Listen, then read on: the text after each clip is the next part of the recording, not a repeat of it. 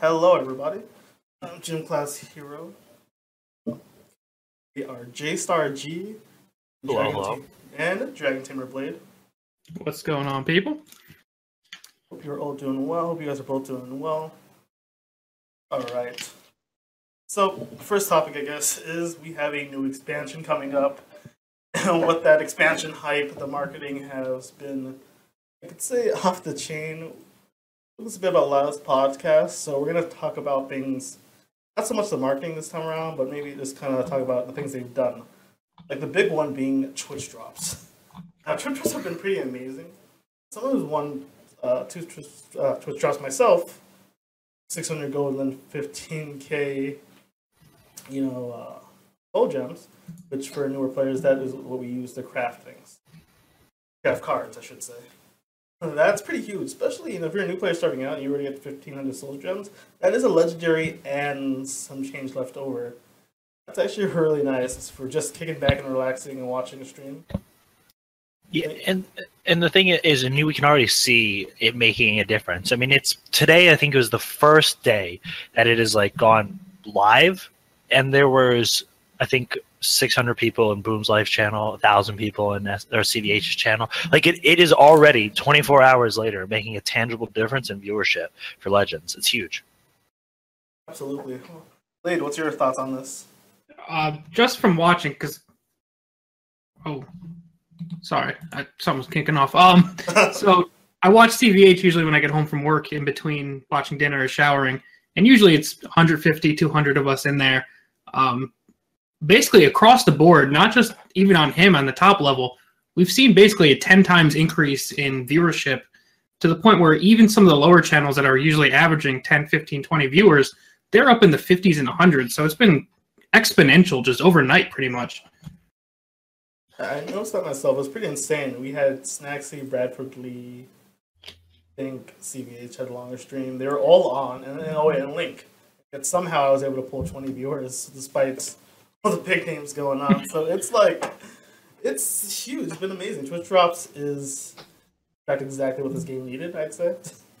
Yeah, it's either, it's either either the perfect addition or Bethesda's really springing for those view bots for their for their community. hey, man. right? if love hey man, else- if it works, it works, right? Yeah. Wouldn't that be a crazy like plot twist though? Like all over the gaming news. Oh my god! It's like- Breaking news: PC gamer Bethesda viewbots Twitch. that'd be hilarious, actually. That would be some, I'll tell you. Oh man. Alright, I mean, Twitch drops are amazing. Uh, I think- winning twice is I- good stuff.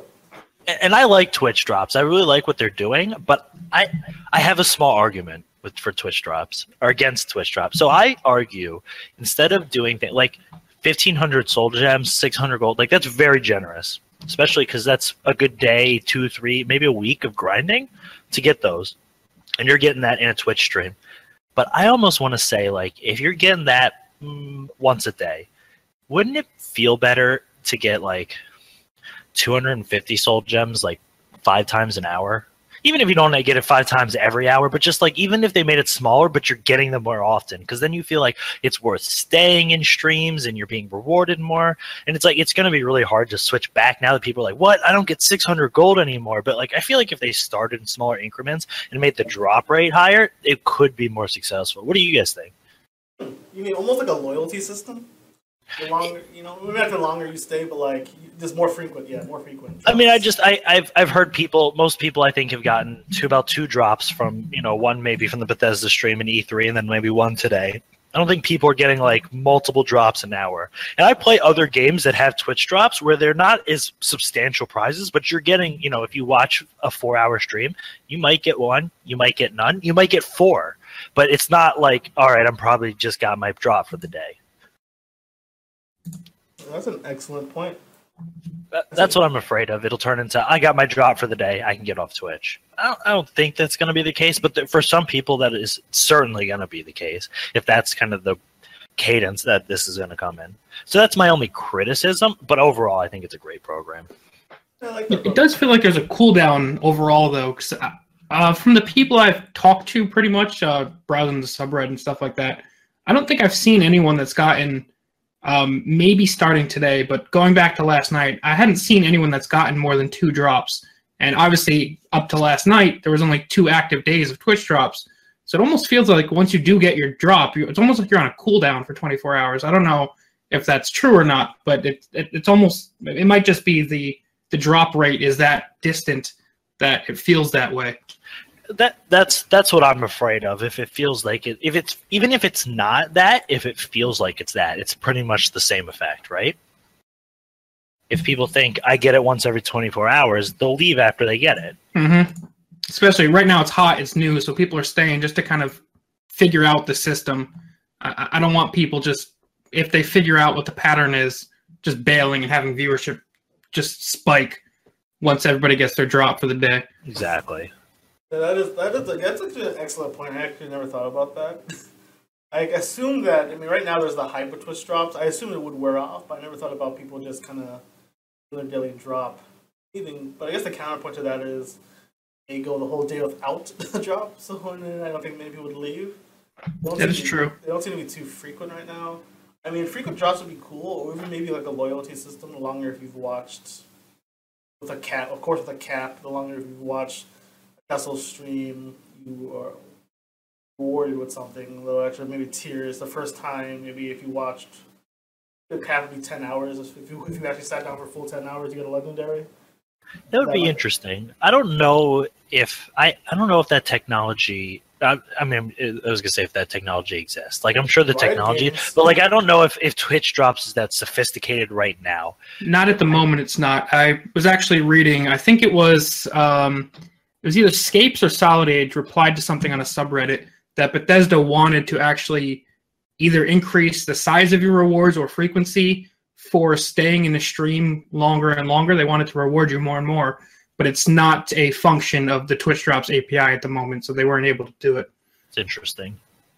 I like that thought process though. It it shows that they're not trying to get, hey, you know, come watch our stream, new player. You get a drop, then you log into the game, and you know you get a starting point. It's more, hey, you know, we're doing this for the community. You guys spend the time, you play the game, you watch the streams. Here's your rewards, and I think that's a good point and one that I wasn't as confident that they were going to take, to be perfectly honest.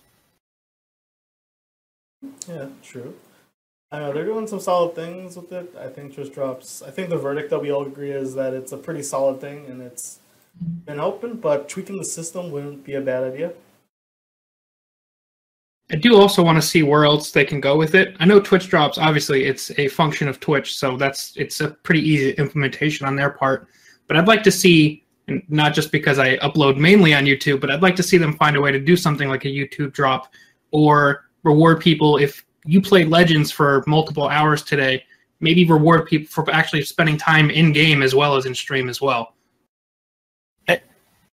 imagine this. I just I just had a thought. Imagine they expand Twitch. I mean, there are a lot of games that have like really in-depth Twitch integration. Like the chat can contribute to the game, change the act. Imagine uh, a streamer jumps on and you know CVH is like, "Oh, Corey's on. I'm going to challenge him to a game." And in the chat, the people can bet in-game gold. So like they're from their Legends account, say like, oh, 50 gold on you know CVH or 50 on Corey, and they get and, and then the, it's all pulled together, and then the winning votes it splits among them. Wouldn't something like that be really cool? Like a way for people to get involved in the game? Maybe even like they had to pick the solo arena lane conditions like seeing a Twitch integration like that, I think it would be a really cool step. And I don't know how easy that is to do. I'm sure that's something that they're probably considering they down the road. Like that, Gwent actually has something similar where you can actually, uh, the streamer can put a capture on the screen to like a, any source you would put on your OBS. You'll be able to click where that was, and it'll register like a click, and almost like a voting system. I was watching a streamer I enjoy, a card game player, Mega Why actually have that feature. He said he put up his deck list with the feature and had us click, and I guess and on his and there's some sort of feedback on them where the most clicks went. So you know, I think that'd be great for like you know, arena streaming. Yeah, like uh, a yeah. chat drafts arena, exactly. I guess people engage. People like that. You know, people like to feel like they're part. of your know, streaming when you're talking. Like I try to make sure to talk to everyone as much as I can engaged and they feel good about that. so they could be more interactive and actually pick the cards you pick, you uh, play or pick the deck you or click on the deck. You know, that's a great interaction, a great uh, step in the right direction. I actually really like the idea.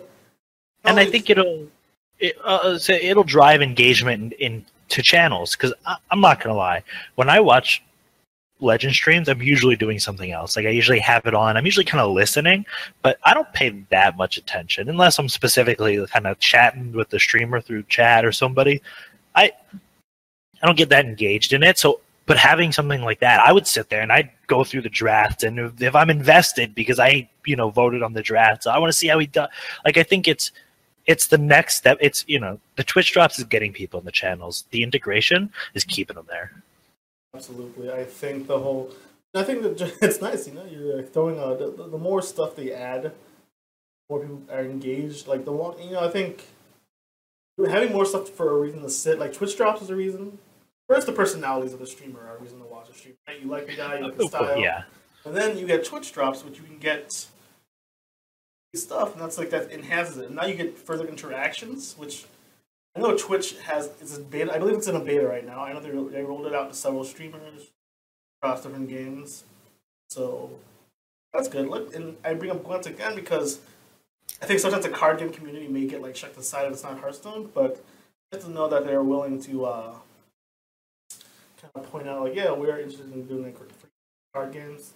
So that's the next big step, and I'm pretty confident Bethesda will is aware of that. Sure, they already they already have some sort of plan for it. Uh, from what the last weeks or weeks or so with the Steam release and Twitch drops and all that, I think with those the is well of that feature and ready for it. Uh, your guys' thoughts? yeah, I I agree. Um, I think with all the like you said, with all the announcements, it's really kind of shown that they're going in that direction. One thing I'm going to be honest with you, I've been a little disappointed in is the lack of announcements around competitive scene. Uh, what are your thoughts on that? I mean, I know they've announced the QuakeCon tournament. What do you what do you think about that being so far the only thing that they've announced kind of for trying to create a scene? Well, as the future QuakeCon champion now, but seriously, uh, I think you know that's well lately. You know, I think it's kind of yeah, it's kind of a bummer, nothing competitive. But you know what? Didn't have the player base. You know, I, I don't want to like. I think after the Steam and like the Twitch drops, we have a player base now. We have.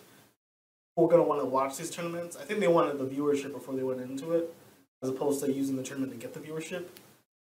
I, I I think my concern is that they didn't have to say and on whatever October 10th or even no I'm sorry like not July 10th you know we have the big whatever scene show. Like they didn't have to say anything like this is what we have coming up. This is what we have planned. What they needed to say was is hey this is the future of the game. This is what the direction we want to go in. We want to create a competitive scene. To me that would have been enough. All right, one thing I just want to note: uh, Blade is actually having issues with his audio, so he's working on that. So if you're wondering why it's just me and J Star, just adjusting maybe a mic issue or something. But yeah, continuing on after from that side note, I think now like for Gwent, you know, one big tournament spiked their viewership insanely. I think you know one big Bethesda back tournament for Legends will surpass that even. Um, I think they're just waiting for the right time. I don't think it's coming out this year. I could be wrong. I, I don't But- even think they necessarily need a big tournament, to be totally honest. I think they could do something really small with a set group of like Legends streamers or top end Legends players. I think what they really need is they just need to to so this is what I've been saying for a while. I guess I've said this on a, a, other times I've been on the podcast or on streaming. I think that they need to look at it at the 80-20 rule is going to be the case pretty much for the legends. 80% of their revenue is going to come from 20% of their players, as I'm going to call them the whales. So the people who buy 100 decks of card packs of cards, the people who buy every expansion pre-order or you know the story modes pre order, those are the people that they're going to make the money on. They're not going to get that that casual market that's going to buy a few packs here, a few packs there because that's really in Hearthstone right now because those people play because they want to play with their friends. Really what they need to do they need to say, "Hey, whales, we hear you. We know what you want. You want a tournament scene. We're working on it. That Mhm. that would be good enough for me. But I didn't hear it. I was a little disappointed. I, I think they're you know with E the whole E three going on and everything. I think they're working on it, but I can see them doing it. But I agree with you. Like for people who spend the most money, like I think everyone who stream most most streamers. I know Dazer spent hundred dollars, hundreds of dollars. I have CVH. I have. I've actually asked, so I didn't feel so bad about spending so much money. But, I mean, I've spent I've spent that. I've spent over a hundred dollars on this game easily. like at two hundred something, maybe a little more. Um, I don't even remember. I haven't spent it in a while. I have all the cards right now, but, but a while back I spent a lot of money on the game. Game's super generous. That's the beauty of it. You know, and I think tournament scene. But what kind of? I mean, for me, tournament scene. I think I hope it, the first tournament's not an invitation. No, if that makes sense. I'd like to have I- some sort of leaderboard that you could earn points towards. Maybe a separate ladder, even where that was two out of three, or you know, just general ladder points. But I like to have some kind of system that mattered versus just, hey, I'm going to invite these names because I think I want to give anyone a shot. You know, you're going to get all these competitive players coming over who will try to learn the game and understand the meta and maybe even try to break the meta and make their own decks. So I don't want I want like it to be open to you know, hey, if you have enough points at this cap, at these 16 or whatever, or maybe more players. Your, your thoughts?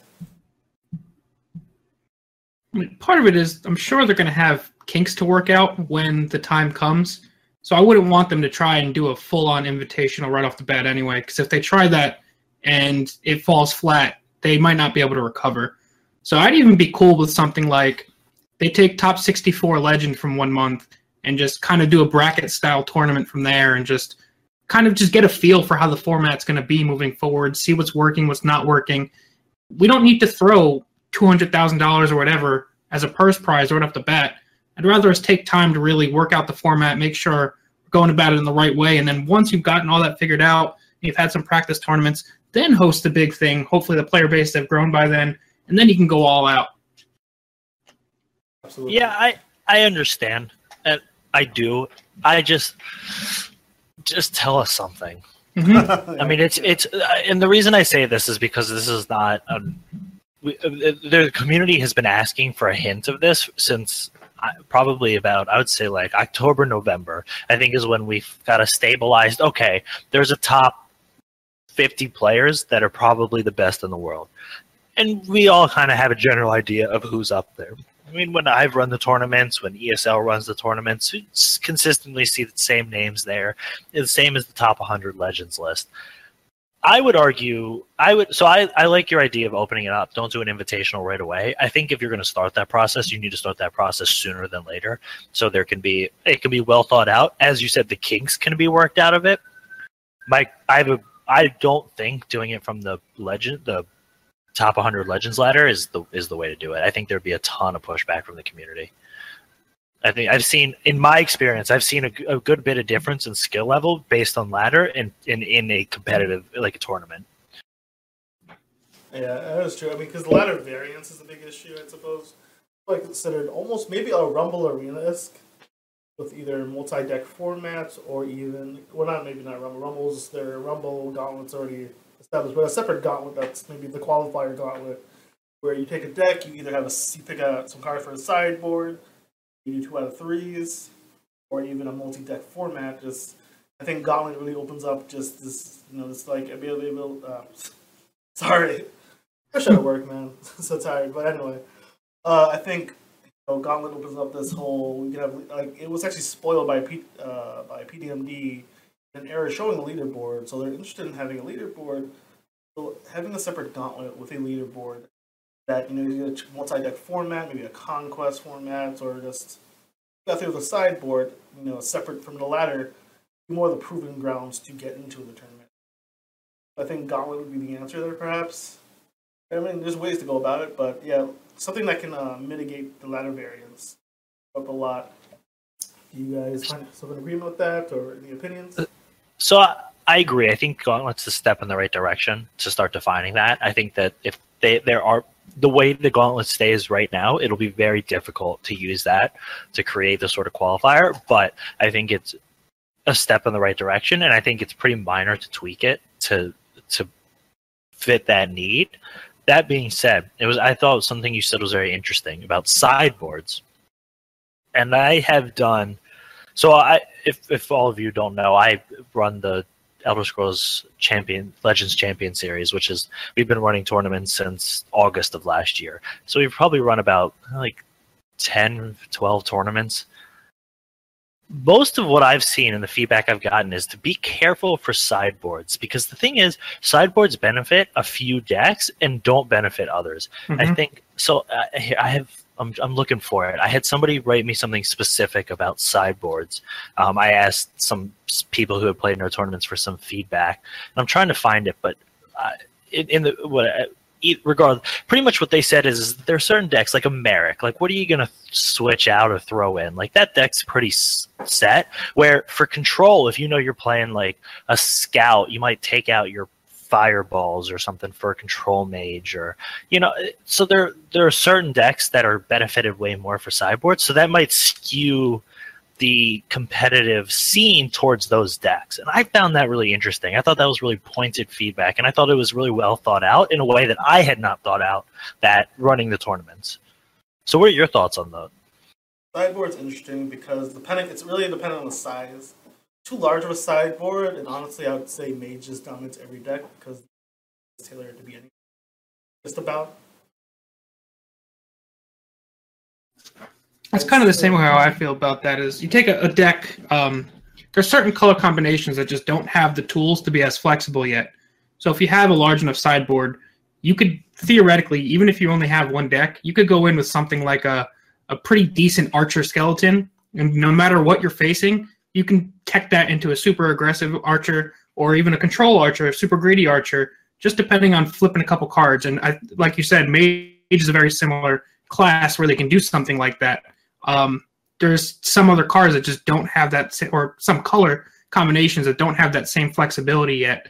To where if you wanted to bring one of those decks, you'd be at a severe disadvantage versus some other classes. Uh, so I found the feedback that I got. That's pretty much exactly what it said. It says you can take like an archer or a mage deck and make it from mid range to control really easily. But if you're running prophecy battle mage, what are you going to do with that? You're not going to tech anything out of that. So I thought that was really interesting feedback, and that's pretty much what you were just saying. Yeah, I mean that's the thing. Like, sideboard enables things to be. It could be a good thing to have, but again, like like I said, mage too big of a sideboard. Mage literally doesn't take against anything. You can be a more greedy mage against a scout player, against a really aggressive deck, just taking all your prophecies. That becomes a problem because then people are going to have to play decks that can. It's going to be only the decks that can be changed that much. Of course, I mean, I guess like I can see uh, the merit checking against mage going from more the combo-ish style to more mid-range. We haven't seen it in a few months, but there's a Blood, Blood Dragon version. But it's just, I think a multi-deck format is the superior format. As we discussed this, just think just having a conquest or last man standing works better in the situation because you kind of pick your decks. You can't tech your deck just to crush everyone. Now, now I want to go back to, to sideboards for one second because I just had a, a counter argument to my earlier one. Do you think adding the sideboard would enable different? W- would we see different decks than on ladder that people create specifically that can be changed in different ways? Something that we like never seen before, like a convertible scout that can go really quickly from mid range to. I don't know, maybe that already exists, but you know what I'm saying. Are we going to see something like brand new that would be like, oh, that's really interesting. If you flop five cards in that, it totally changes the deck. Something I've never seen before on ladder. That's the interesting thing. Sideboard No, doesn't not on ladder. With the sideboard in like a tournament, you Right. wouldn't see that on ladder. Right, right, right. Because you wouldn't see this on ladder. That's what I'm saying. Like, Mhm. that's a good point because people could now tech their deck. Now let's see. Scout typically has a rough time versus really fast decks before you can get all your stuff out. Uh, now somebody could tech their deck with maybe like you know something you'll see Scout is Skulk Curse kind of deal. You know, you can tech earlier cards. Right. Like you could take your Odoving out against a Crusader if you want and throw in, you know, I don't know, another Fighters Guild recruit. Exactly. Like you could actually tech it specifically. Yeah, I think a lot of things that would work. A tournament deck versus a ladder deck is would be very different things because sideboard in cards that normally like on ladder, you know, it's a good mix of decks. This is the optimal for what I'm seeing today on ladder. So I'm trying to beat. I'm seeing most 60% of my games are control decks. I'm trying to tech towards being control. If I win 60% of my games, I climb. So on the tournament though, I'm trying to beat this specific deck now. I need to tech my cards around and crushing this deck so I get, you know, sideboard. If you're a scout, you're probably pretty okay in control mirror. So you probably your sideboard probably is a little more concerned with the more aggressive decks out there that can't really you're hanging back and ramp up and big creatures fast strategy against because they're going to kill you too quick. You start playing cards you normally wouldn't play. I think you know that is the beauty of a tournament setting with a sideboard. So that does enable that as well. So there are two good points there, good counter arguments towards each other. And Blade, what are your thoughts on that? I do think the sideboard format is something that will be more and more of an option as our card pool grows. I think where we're at currently, if we try to do something like that, I don't think it'd be so much drastic different decks. I think they'd wind up being more um, more of what we're used to seeing, but with some more tech choices thrown in than we're used to. Um, just because at the moment there's so many cards that, or the, the colors just for the most part have staples. Um, whether you're running an aggressive or a control list, if you have blue, you're going to probably run three fire bolts, three lightning bolts. If you have yellow, you're probably running those three javelins. There's so many staple cards at the moment. You're just going to kind of have some tech choices thrown in there. Um, I don't think we have enough variety to really see those super flexible lists. Besides, like I said, in those couple colors, but I do think it's something that we're getting close to being able to pull off better. Absolutely. I was thinking like something because like speaking of weird sideboard decks though, like one thing that's popped to mind is taking Jab out for Firestorm might be insane, but against Idol Battle Mage, uh, Firestorm often is would just be a better card. You just typically don't put it in because you not see too much aggro Battle Mage that day, and won't help. But being able to switch that up is nice. I think there's a good point there. But other tournament formats is pulled when you come outside of sideboard. J Star, I know you run a lot of tournaments and you're really into. What format do you think would be optimal for Legends?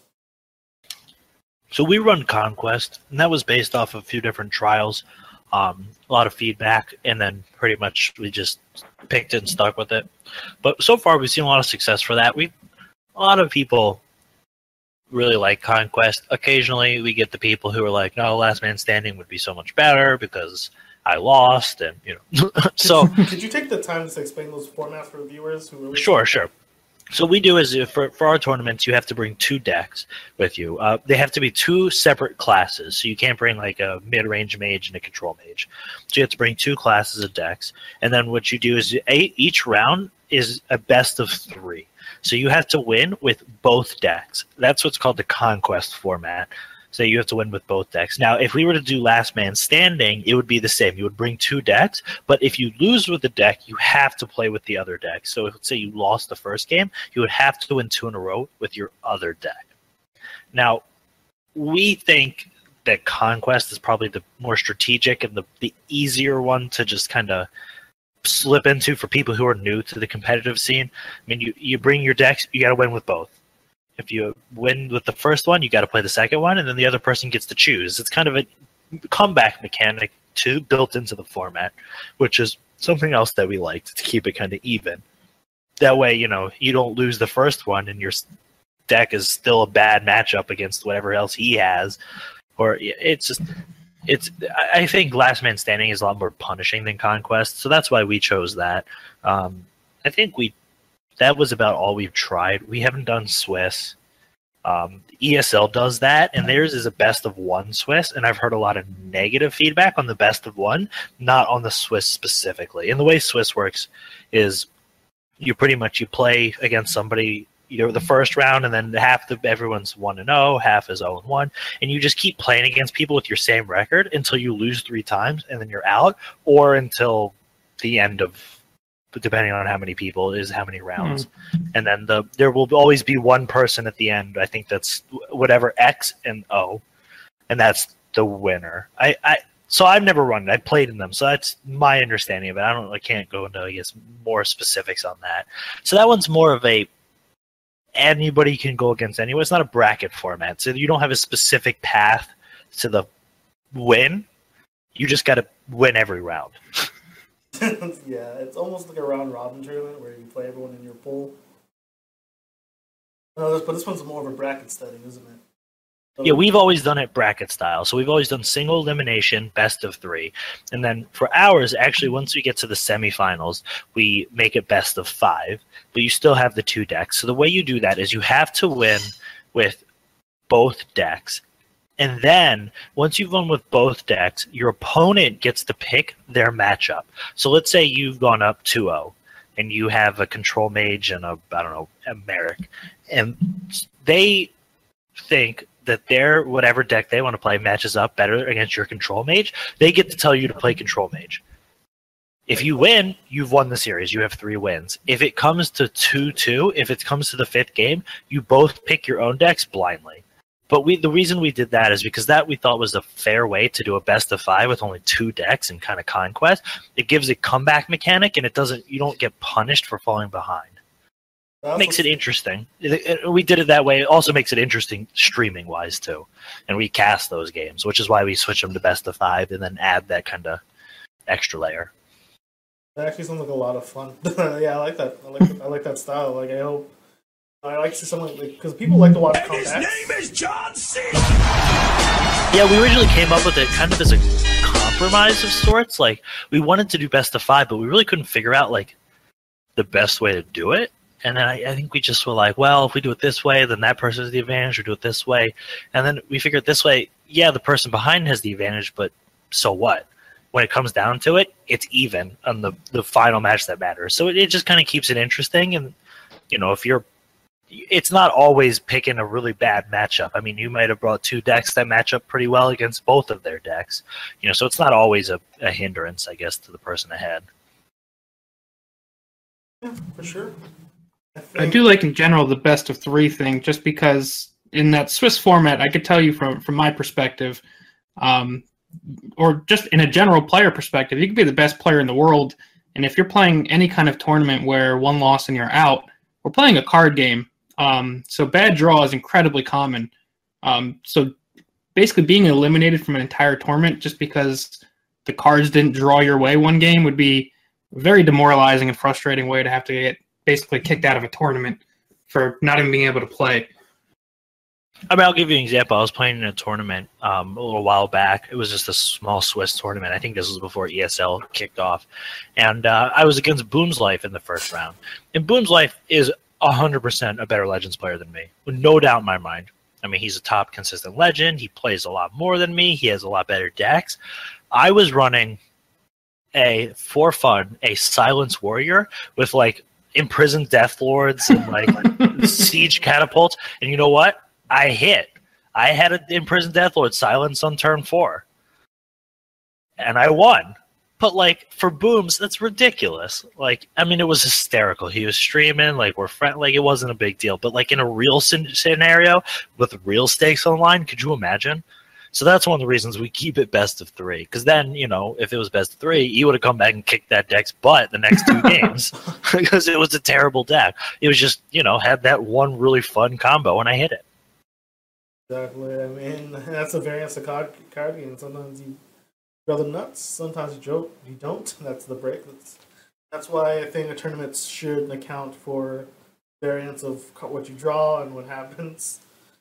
And I think yeah, this multi-deck format, multiple matches, are the way to go. Sideboard is just is a possibility as long as it's cautioned. Like like I said, large sideboard makes it too easy to take against it, and some decks would have a. I'm not. I'm not inherently against sideboard. I just have some reservations. I think it would need to be tested pretty heavily. Oh, I would love to some test turnings or tests. Uh, if they from Bethesda to see if you can get some feedback, or even they release a survey themselves, see what you wanted. But let me ask you guys a question. Out of these formats, sideboard, conquest, and standing, what do you think is the most fun to watch? I'd say the way you, des- you describe conquest is probably the way to go. Think that'd be the most exciting because, especially with you know picking your opponent's deck, I think they have something like that would be you know makes it a little more you know high stakes, especially for a person who's like down 2-0. And You want to see the game keep going, especially like a finals game, you know. Yeah, exactly. And, we found that that's a pretty fun way to do it. Now we've had a lot of different kind of matches that we've streamed. We've had some that were 30 minute 3-0 beatdowns with aggro decks, and I've had some that are best of five control mage mirror matchups that literally go on for like an hour and a half. I've streamed both of them. It's just it depends on kind of the decks to make it interesting but I think Conquest is probably the most interesting because you have the intrigue. It's not the best of one. It's you know he's got to come back and win this, or he's got to win this to take over. You know, you can. I think it's easier to cheer on your who you want to win in a conquest and be more invested in it than some of the other ones. I do like that the conquest mode doesn't take the deck out of your hands until you've succeeded with it. Um, because the, I, I haven't taken place in any of these tournaments personally, but hearing the comparison between conquest and the the, the last deck standing or whatever it was, um, you could basically let's say my best deck is control mage, and I may take control mage, and you may pick whatever is a terrible matchup for my deck. If I lose that first match, I'm losing my best deck right off the bat, and my control mage may match up great against your other decks, but now it's eliminated from the tournament. Just basically, on, not quite a coin flip, but we both chose something, and I, I chose wrong without really having knowledge of what you were choosing there. Um, so I like that the conquest mode. Yeah, I may choose wrong right off the bat, but my best deck's still in my hands, and I can ride that to, to victory or to defeat if I want to keep riding that deck. Um, obviously, if you win, you have to switch it up, but I like that you don't take the deck out of somebody's hands prematurely. I agree. That's and that's why we went with conquest. So to give you guys a little bit of background, I had zero background in card games and competitive card games before I started running the tournaments for Legends. I came in knowing like I follow some other esports, some MOBAs, but like I have like a really traditional sports background. So I think I came in kind of with a different mindset than maybe some other people who would come in and run these tournaments. And I just thought to myself, like, why would you want to lose a deck that you lost? Like, why not be able to use it again? Like, that just doesn't make sense to me. It doesn't sound like fun or fair. If you lose your best deck right off the bat, then what do you do? You might be like, oh, I know I'm in trouble. But in Conquest, you're like, I can always come back. I always got a chance. So to me, that's why that is more exciting. Absolutely. So I think I think we've talked about the tournaments and we'd like to see. And we had some awesome an awesome discussion about that. Definitely enlightened myself about you know I thought maybe a little more open, a little open the sideboard, but maybe we can make our own. They can make their own format. Hey, combine the two, but that's the time for uh, us to decide. oh, we got some revealed cards that's it's like they're they're getting bold and I'm getting very excited for my uh, some mechanics. So I guess we'll go. Let's see. I have an article. I'll try to link this all in the description of the video. And for the viewers, let me read the article really quick. Oh, I think I already beat you to it. Nicely done. I'm posting it anyway out of pride. No, I'm just- uh, yeah, so let's see. On top of this, you know, unrelenting force. So here's our newest kind of shouts that evolve when you put three copies in your deck. Every time you draw a copy, it's stronger. Unrelenting force, for instance, is a three cost card that's almost a weaker. Level one's actually a weaker cast out. hmm Uh, you only it's only a three power or less creature will cast out hits anything and its prophecy. However, level two uh, evolves and now you can summon any creature. So it's about the same as having cast out in your hand. And then three, being able to cast out all creatures in the lane. Great, and this mechanic, this evolving mechanic, we saw it with Schemer. Actually, we follow the Dark Brotherhood expansion where every time you draw it, it gets a bit stronger, and they So, is it when you draw it, it gets stronger, or when you play it, when you it play gets it, stronger? You have to, yeah, play it. So you can't just like be sitting on three unrelenting forces that are all of a sudden unsummon entire lanes. You got to play one, no. then play the other, and then okay. I just because if you could do that, that would be uh, That'd be something else. Stall the game until you get all three yeah, it's blast away. like he's got three cards left. I wonder what he has. Good thing I have a full board. Wait, what? no. But I think that, that that's just such an intriguing mechanic that like that power building. It's thematically it's beautiful because it's like it, talking the key, you know, the words of power in uh, Skyrim, Dragon Shouts, and I think gameplay perspective that's a very fun mechanic. You know, especially for like if you play some slower decks, be able to draw that something like this. Probably fit in a combo mid range decks too, which is nice, giving them more tools and diversifying what each deck can do. It's always been nice. I'm really excited about this mechanic. I can't wait to see more.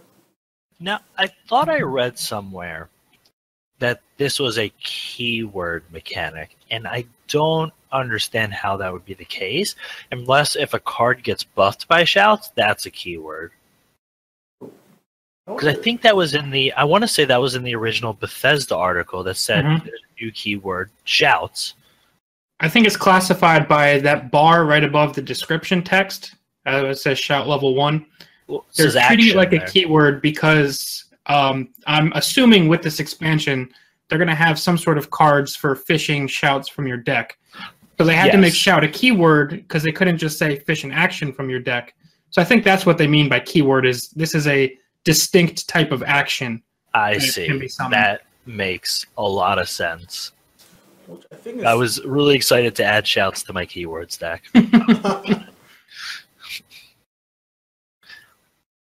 think given uh, as much before, but giving keywords to actions diversify the game. So we'll So here's here's another thing interesting um, because I went back to find that article and it says one of the new biggest new gameplay changes in Heroes of Skyrim is the induction of a couple of new keywords, namely the shouts. So it sounds like there are other keywords that are coming. Have any of the other cards that have been announced mentioned any other keywords, or is that something that they still haven't gotten through? Um, there is that. I lost the link to the article, but the the battle in the sky, or whatever it was, ma- battle for the mountaintop. Duel I think they're counting world. battle as a uh, keyword now as well. Oh, the duel atop the world. Yes, it is bold. That is a good point. Now that's interesting. If there's a card that when you summon it to the field, it picks an opponent. Now, you know, it has it's almost like a pilfer, but battle, battle. It's almost like a swift strike, is the way we were kind of thinking about it. That you can use it to attack a second time. True. I wonder if it's uh, you, you play a picture with battle and you pick an opponent's against the, the fight, which is nice, especially for control. Well, this one- this this one specifically targets the opponent's most powerful creature. Yeah. So in this one, you don't get to choose. So I wonder if that's going to be a part of the mechanic. You know, maybe one of them says battle any creature, or if it's always battle the most powerful, or the weakest, or you know, awarded creature, or battle stealth creature, or something like that. would be excellent. You know, battle. Yeah, I think that's that's where they're going. I think kind of like pilfer is pilfer, then the text afterwards. The battle, then the text afterwards. So battle Ah. and cover. Pilfer pilfer is not a keyword though. Fun fact. It kind of is, but it doesn't. Add, so, so when I think keyword, so the the reason I think this way is because it's cards or keywords that specifically get affected by Battle Reeve, which gives plus one plus one for every keyword that's on a creature. Pilfer does not give plus one plus one for that. So it is a mechanic, but it is not that sort of keyword. So I wonder if battle sounds similar to pilfer. It probably, if a creature does a battle something, it probably doesn't count towards like the Battle Reeve. It's probably not one of those kind of keywords. I Same thing with shout. Exactly. Yeah. It seems like it's a kind of pilfer esque. I Right. guess we can't use keyword. We'd say effect. Yeah, they Uh, used the keyword in their article, but I think you're right. I think effect is probably a better term for it. So like, which is exciting. You know, it's always nice to get some more uh, effects like that because battle seems like it'd be sweet. When you're getting those annoying creatures in the shadow lane, having something to clear those up would be fantastic. Uh, and I think this is cool. I, I'm looking forward to other things. Actually, this article does list other card. It doesn't show the card art. It, it does. And actually, speaking of new mechanics, it does. There is a new mechanic that is kind of talked about in some of these cards without the card art, and one of them is uh, a hand buff. So one of these, it's when you summon it, you can give guard to a creature in your hand, and that's something new. That's something we haven't seen, where a playable card affects a card that is in your hand. So I think that's a, a interesting mechanic, and that's something that, to my understanding, though I never played it, is something that's in Hearthstone. Mm-hmm. I think that's a great mechanic. Buffing cards in your hand, giving them effects.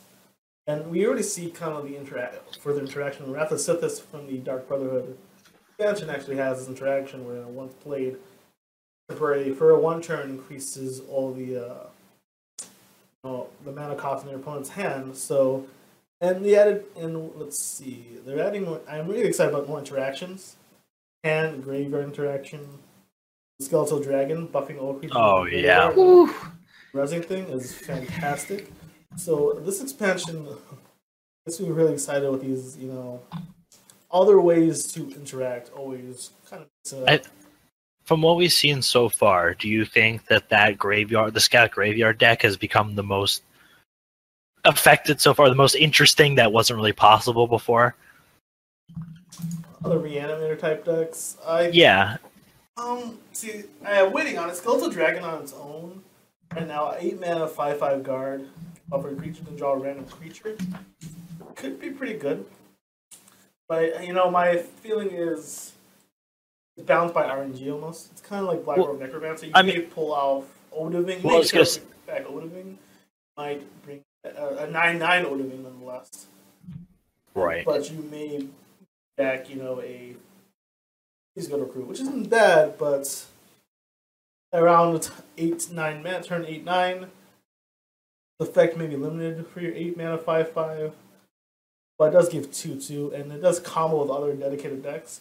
Right. So- now, imagine this. You got, like, let's say you're running Scout and you run Cliff Mhm. Racers, and your Cliff Racer got buffed 2 2 in your graveyard. You grave sling it, it goes, and it goes gets shuffled back into your deck. Is that now a buffed Cliff Racer with the 2 2 that you get to play when it comes back in your hand? That one, that's a curious interaction. I would imagine so, because it's gotten buffed and it didn't get discarded or it got shuffled back into your hand as it was just played. Right?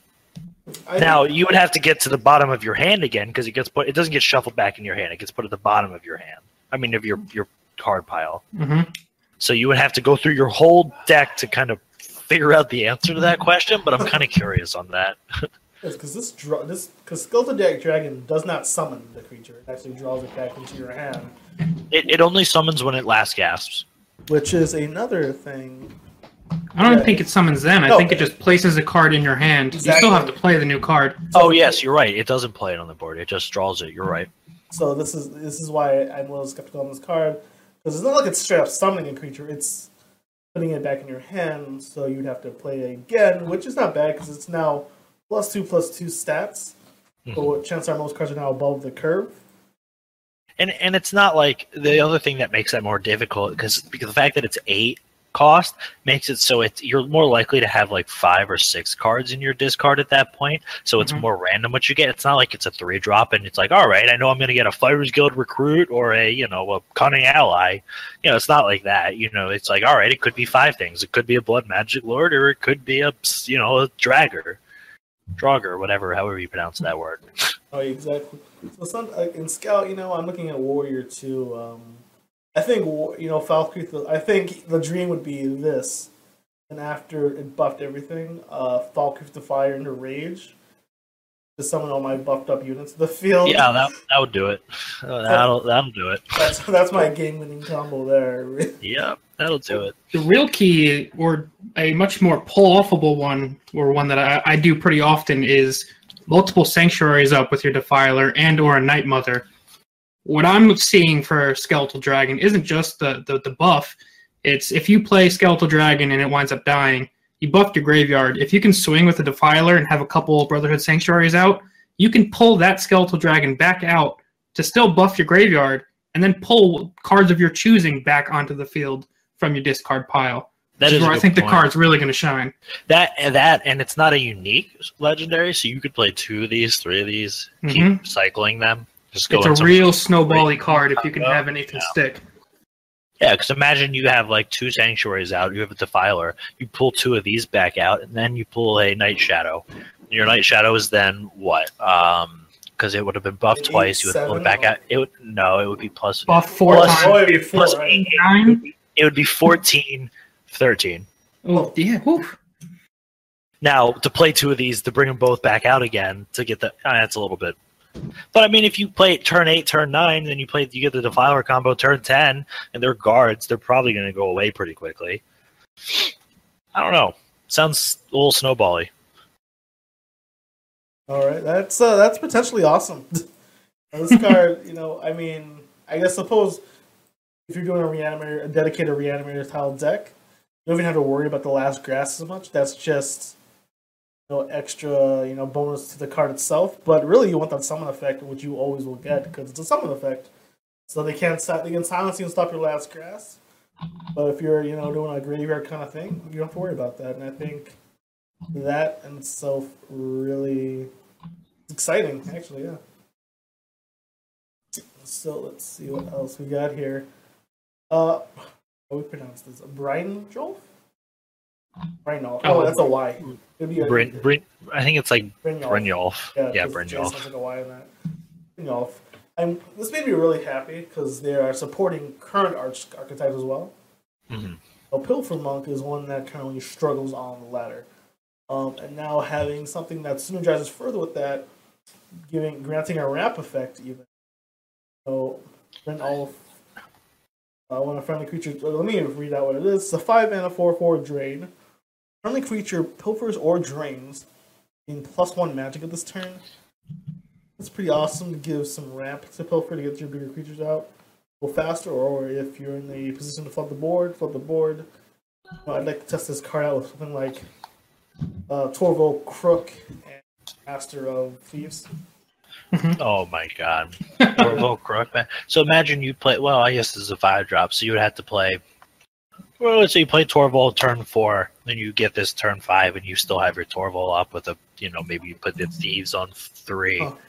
You have two, four, six, seven, no, five, six, six plus. So that makes it.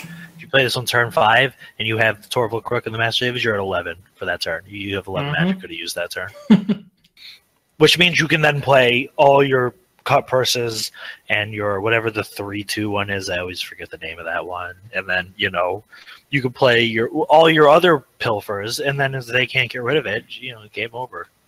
Exactly. You know, like I guess this lets Pilfer put more pressure, which is just great. you know, it's kind of a aggressive deck. So aggressive deck being granted the power to do more pressure. Nice, and maybe mid-range monk can be a thing. I tested that myself actually with the new monthly card that came out. So this would be great in that deck. Be able, so I may be more willing to toss in the Pilfer cards now. Okay, we can- hear me out on this. This is going to sound ridiculous, but I'll explain. You know what's a really good synergy with this card? A Wabbajack. Now wait, I know what you're thinking. Wait, what? Why is that?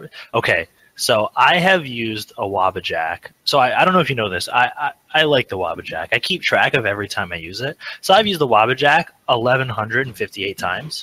okay, this guy Wabbajacks. of all of the cards besides the Sweet Roll, the Torval Crook is the one that has come up the most times. Hmm. Now it's come up 11 times, which is like what, 0.01%? But still, or 1%, whatever it is, it's still the most common. No other card has shown up more than nine times. And that one showed up 11. So I don't know if that means like Torval Crook's the most common card that you can get from Wabbajack, but from my large sample size, for me, it has been. So, I mean, you have like a 1% chance to have a super good synergy with Brynjolf. Sometimes you gotta go for high roll, and high roll. That's what I'm saying. I mean, you can hit it, it's possible. The next turn, we'll have another creature and get the uh, Master of Thieves, and then you're just Go- or the Protector of Maine, and you just game over. and your opponent just like, you know what? I think I'm done playing today. yeah, that's probably what I would do. Just like uh, delete System 32 at that point. yeah, precisely. Like, you know what? That's enough legends for well, walk off. But yeah, I think that's eleven thousand times. Jesus Christ! Uh, what? I'm a fan of Wabbajack. What can I say? I No, don't- I'm not gonna lie. Not every one of those has been like me using. Like if I'm playing against somebody with a Wabbajack, I'll keep track of theirs too. So like Chaos Arena is really nice for that. But yeah, I mean, I have a, a log of, and I keep track of every card I get. Now, fun fact: a Wabbajack gives you an epic or legendary 43.82 percent of the time, Ooh. and it only gives you a epic. sweet roll about three percent of the time. All right. All right, that leads. I don't know. Just fun fact for the day, you just should, thrown you into should the new share card that on discussion. Reddit. Show your share your statistics. I think people would love to see. I think I, I think I have. I think I, Oh. I posted on Reddit at about one thousand, just to kind of you know say, hey, this is a thousand, you know, and, and then I post on the Discord every once in a while because people always ask me about it. Love me some data. All right, let's move on to our next card, Land Divided. This is interesting. Um, so for those, who, it's an eight mana card. Fill the left lane with Stormcloaks, right lane. Uh, it's Stormcloak Aggressor, and right lane with Colvan, Colovian Troopers. Uh, Colovian Trooper being a two-two guard. Um, we don't know what Stormcloak Aggressors do right at the moment but I saw this card and I think about token decks. I kind of like this card, and I like the fact that they're supporting tokens. And This is definitely the sexiest token card I've ever seen. no, I'll tell you what I'm gonna guess. Stormcloak aggressors do. I'm gonna guess they're two two charge. I think that would be a little bit ridiculous. Maybe they're two two breakthrough. Maybe they're breakthrough. I'd lean more towards breakthrough. I think eight I- damage straight from hand would be a little ridiculous. Maybe they're one one charge. what would you think of that? That I would believe. If not, then why would they make a brand new one-one token with charge when we have firebrands? Well, yeah, I guess firebrands would actually fit into that. Um, well, because they're red, you know to get a, yellow one. But I mean, they're Nords, and I see your point. Yeah, I don't think they would do I that. think they'll do something to differentiate. If they want to go charge, maybe they go one-two charges. or two um, but one. I'm, yeah, I'm two one's leaning still a more lot. Yeah. a like a two-two with breakthrough or three-two with breakthrough. Probably more than the two-two side, just for the Probably cost just to body. even. Well, it's probably yeah. Even with the troopers, troopers have guard. These have breakthrough. I could see that. two-two battle. Never know, man. Oh, you mean you're just stuffing your? It's just like a you know like a what you call it a uh, imperial reinforcements on steroids. Instead of one ones, you get two twos for double the magicka two, and two, both lanes. two, two battle. This way, take out that guard in the way, kill him next turn. oh wait, no one said. People say, uh, chat's mentioning that Stormcloak's aggressors being three ones. So vanilla three one may not be too bad. That's pretty decent on the board if you can keep that board alive past That's that really turn. good. All- all I gotta say is- because of this card, they have to they have to buff the Spider Daedra. I mean, because this is just a better Spider Daedra. Yeah. So they give all the spiders charge on Spider Daedra. GG. Make, make it a 10 cost, give them all charge. That's it. I'm a game designer. I've done it. I like it. Yeah, it's that, that green game ender. She designed, even she has charges too. Just trying to end the game. Yeah, since I'm the only one who ever uses it, you might as well just throw me a bone Whoa, here. whoa, whoa. Matt's Oblivion with entire deck around. But That is true. That is true. So- But I do. I I've been a big proponent of the Spider Daedra since like early closed beta. Just saying. if, if we get a couple more bodies that can silence, I could see Spider Daedra not ever being great, but being more than trash at some point. See, I'll argue with you that it's already great. It's just misused. I mean, it's 18 damage out of hand for eight Magicka. It's Pretty just insane. that, that last gasp that kills me. Yeah, I mean, you can silence it, or you can just you know pray. That's what I do. it's like if they can't kill my Spider Daedra, I win the game. you know what? The best way to get keep the last gasp from going off? Wabbajack the head Daedra. that is true. Yeah, then then you can't lose them. Yeah, see, there you're in. Wabbajack, best card of the game. Oh yeah. Jack OP friends. I run all my decks with 51 cards, 50 plus a Wabbajack. can't cut anything, but can't cut the Waba either. So we're gonna Can't be, cut the Waba. I was doing 50 with the Waba, but then I was like, yeah, I can do 51 and do real decks. That way, when I share my decks, I don't have to explain, well, you can switch out the Wabbajack if you really want. But I was a fan of this card, I must say. Just because I wouldn't run it as a 3 L, maybe a 1, maybe a 2 L, but definitely 1. I think token decks, when you're on turn 8, a quick reload card, just fill the board up and like go for that final hurrah push. Fantastic. Yeah, I think this is really good too. If you're trying to flood the board, and then you have like a let's call him a legionnaire, need to heal up. You know, you have a good board.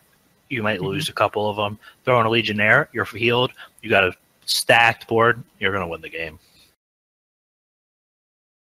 Plus, you got to assume if you're playing tokens, you're probably playing something like a spell sword. At turn eight, you probably have a divine fervor up, at least one. Mhm. And if you manage to have something like a Bruma Armorer or the the Fifth Legion Trainer, and you drop these things, and you're getting, uh, if you have a Bruma Armorer, you're getting Oh God, four yeah. three threes plus your divine fervor buff. Like, there's some ridiculous things you can start have happening. And uh, like a Mundus Stone too. Mundus Stone, Half of um, them get charged, drain. Yeah. the the Lion Strategist, you can give them all ward. Oh my god. Yeah, this is this is you know, it's a token card, but it's a pretty solid token card.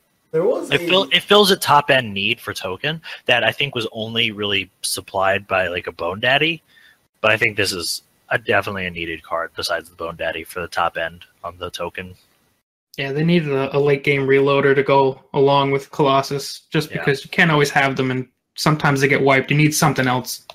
honestly, Yeah, Colossus. That's what I said. Honestly uh, there's a grindy Imperial Might spell sword deck that does more controlly. I'd love to try this in, you know, just uh, token control deck. It was it was played quite a few months. I know Switty and Bradford Lee played it.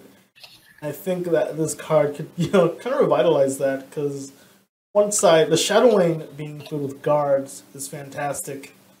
Then having your opponent have to play against three ones, you don't care about trading. And if I have a Necromancer's Amulet, I'm healing for one every time I go through one of those. So I, so even if you know, it's like, Or a Grim Champion. Don't forget that. Whew. oh, jeez, yeah, yeah. That would be really fun to play with the three guards next to it. Mm-hmm. Or a Disciple of Namira. There are a lot of cards that this can go really well with, actually, but especially with the guards. This is almost like trying to set up trades that are favorable to you with the Necro Amulet, with the you know uh, Grim Champion, Tullius. You can do some really good stuff with this card, I think. Moving on to, I think we of put this card. We are getting past that hour. Looks like we're gonna go a little over. I'll try to get the. We may do. I may have to do some more uh, card reviews for the ones without picks, but let's do the. to the last two that were revealed. Uh, we have College of Winterhold and Ulfric. I guess we'll talk about Ulfric first because he kind of goes with that new mechanic of shouts. Uh, Ulfric Stormcloak is a five mana, six five guard. I killed in Skyrim now, but breakthrough when you play a shouts. Uh, when you play a shout, draw a random Nord from your deck. Uh, I like that Nords are getting some more tribal synergy. I hope that uh, the other you know races also get this. But you know, he's a red card with Nords, so you know, Grand Crusader would be great playing a shout and drawing deck thinning and adding to your hand an aggressive strategy. It's fantastic. I think this card and synergize with a new mechanic also just is great. And what would you guys think of that? Um, Here's my concern. I think Dragon. I think you said this earlier that somebody said. I think Miracon. There will be a shout for each uh, class Mhm. or for each color. So if there's one shout for each color, does that mean for him to synergize, it has to either be that unrelenting force shout plus whatever the other one is in the deck. I, that's three magic. I mean, you got to play this, and then you could play, I guess, two of those the next turn. I mean, it's just, I think it's decent synergy, but I mean, you could be trying to cast out a card to get that extra Nord, but you know, it could be something you want to trade with Breakthrough, or it might not be something worth casting out. And honestly, you're gonna get your Nord Firebrands like five times out of ten, drawing them through through Ulfric. It's just that's the way it's gonna be. I don't know why. It's just every time RNG is gonna give you those Firebrands. So that's where I think I'd use him is to not rely on the random. So, it- like, say Control Crusader ever becomes a thing, I'm having Ulfric in my deck to make sure I can pull Marok because he's such a late game finisher. If that's the only other Nord in your deck, your shout's guaranteeing Marok Or Yeah, if you're you're something more mid range, you can pull Haafingar Marauder, guaranteed if you want to. Oh Christ! Yeah, you can't put what- Morocco with this card, isn't he? He's a Nord. yeah, you're gonna pull Marauder with this card. You're gonna pull some good stuff with this card, but I can't imagine tacking a deck where you only pull a specific Nord. Because if you're running Strength deck, you're gonna want Nords in it. Because you're gonna want, I mean, even Crusader, you're gonna want an East March Crusader. That's a Nord. You gotta have that card in that deck. You could even pack it just with the good ones though. East March Crusader, Oh, you Tier, just want a pack of- Marauder, Maroc. Yeah. No matter what you that- get, it's good. There you go. That's that's that works for me. And then um, what is the um, what call it? What's the six drop? Um, gives you the two cards when you're ahead. Is that a Nord? I can't remember. Yep, Jarl. Jarl is a Nord. Jarl. There you go. That's their last one. I put Jarl. Jesus, that's annoying. This, especially with this card being aggressively stated six five breakthrough. Yeah. Uh, Well, Or if you're you play- aggressive, you can play your Relentless Raiders too. If you haven't gotten them yet. Yeah. There you go. So you can play this. You know, play a shout, clear their board, use six damage, play your Jarl. shoot their. Oh my god! I don't know what the word. Shoot their card back to their hand. Draw a damn raider. Throw the raider down and smack them. Yeah. There you go. That's oh man. Too bad they nerfed the OTK Raider. Oh man. I guess design space wouldn't allow it. But alright. Honestly, with with this card, they that that is now very Mhm. necessary Oh, because people would totally use Ulfric to draw the Raiders to get guaranteed lethal if it was the other way. All right, that's legit now. I and now we can move on to final card. We're going to talk to you and uh, kind of wrap up. College of Winterhold. I must say before I say this was my favorite quest line in all of Skyrim, and I'm glad to see it's a card. Not sure to make the card. College of Winterhold, five mana card, three uses. Well, I'm sorry, five mana supports, three uses. Activate, reveal three random one cost actions, draw one, then increase the cost of the cards. This reveals by one. Now, initially when I read this, I was really excited because I thought it was pulling it from your deck, but you could thin your deck out as well as mm-hmm. you know add in. However, it is in fact completely random, so that makes it harder to build around. And it could be support, but it's in blue, and I mean when you try and generate value in a blue deck, I think there's enough there. You know, if I want a schemer, tome, daggerfall. This could be potentially maybe an action assassin list when you just want more actions or something. Mhm. And then I'll- on turn five, throwing this down and losing tempo. I'll tell you why I don't think this would work in Action Assassin at all. One word: Fireball. Imagine this: you have a hand with cunning allies, fireballs. You play this. You don't even select it; it just gets revealed. Does that mean all your fireballs are now two cost? no, it doesn't. it, it doesn't increase, on the tag. it doesn't increase the cost. So when It says increase the cost of the cards this reveals by one. Yeah, so next time you'll you'll reveal a two cost spell. like it won't turn your one cost into a two cost. Oh, of course. Duh. so I told. So never mind me. I read it wrong. that'd just be a horrible card. That's what I was saying. I'm like, that's so much anti synergy with Fireball. Like you're gonna get screwed. I mean, I, I yeah, okay, that makes sense. yeah, I still so- think it's a minute card. Action Assassin probably could value it because you want to pull some cheap actions um, to try and finish with your Hex Mage or something like that. Um, the one case, and this is an incredibly fringe case, so I wouldn't count this as being quote unquote the meta. But if you manage to lay this down and survive for a couple turns, and then you lay down a, I think it's the Tower Alchemist, where you don't have to destroy the support, and you can start grabbing four, five, six cost actions. That's where this thing can shine. But obviously, Tower that's a Also, um, uh, Mage's Guild Retreat because you're Mhm. getting the cheap ones, you know, guaranteed. So you're gonna get those astronauts. support mage dream. So yeah, support mage. I'm down. Sounds like fun. Actually, not gonna lie, I've run support decks Mhm. before. Usually as Crusader though. Because God, you just if you're running the what you call it, the Mystic, you're drawing sports, you gotta have Gladiator arenas because you know why not. so I run it usually as Crusader, but I'll definitely switch to Mage for a card like this. I'll give it a shot. I think the fact that uh, one saving grace for it before I completely bash it is it does reveal three cards to choose from. So I mean, the percentage Yeah. of getting like a shadow shift or even blackmail, something you want, not so bad. Is And that I've checked the one cost. There's only like ten or eleven, and more than half of them are good. So you have a good chance of drawing your Firebolt, Shadow Shift. Um, some of the worst ones are something like uh, Imprison, which even isn't terrible, but that's basically low rolling this card. Arrow to the knee, um, rapid shot. Even those are decent. Like those are all situational, sure, but that's the thing. You get the choice. So you could say, "Oh, I really need a shackle." Good thing there's an imprison there. Yeah, and if you're pulling three out of a possible eleven, if Shackle's what you need, is that if that's your out, you have a decent chance of finding Arrow to the Knee or Imprison because you have three out of eleven. Yeah, I was studying at the College of Winterhold. Then I got an arrow to the knee. exactly. sick. I'm just waiting for the dream of on two mana, put it this, and you just get three moment of clarities as your choices. so you just endless cycle of picking. moment. So you moment you get a moment of clarity, and then your moment of clarity gives you another College of Windsor home. So then you can just keep doing it. So then when that next one gets to two, you get another moment of clarity, and then okay, I like it. I'm a fan.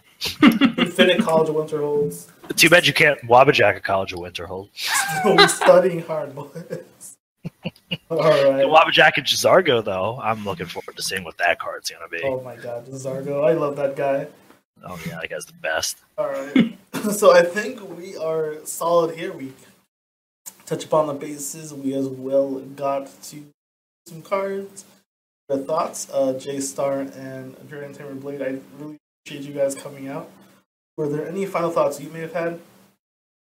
Well, I wanted to first of all thank you for having me. Um, if you all don't know, I help run the kind of currently on hiatus to Elder Scrolls Legends Champion Series or uh, TCS. You can find us on Twitter or on Twitch at TESL Champion Series. So give us a follow. Definitely do that. You can link it in the uh, chat if you'd like. Oh, that sounds like so much work, though. All right. Fair enough. And Dragon Tamer, any final thoughts? Uh, again, thank you very much for having me. Um, Dragon Tamer Blayde on the YouTubes, DT Blayde on the Twitter. Um, again, I, this was fun. It was my first ever podcast. I, I'd love to do it again sometime. Hopefully, swings back around my way.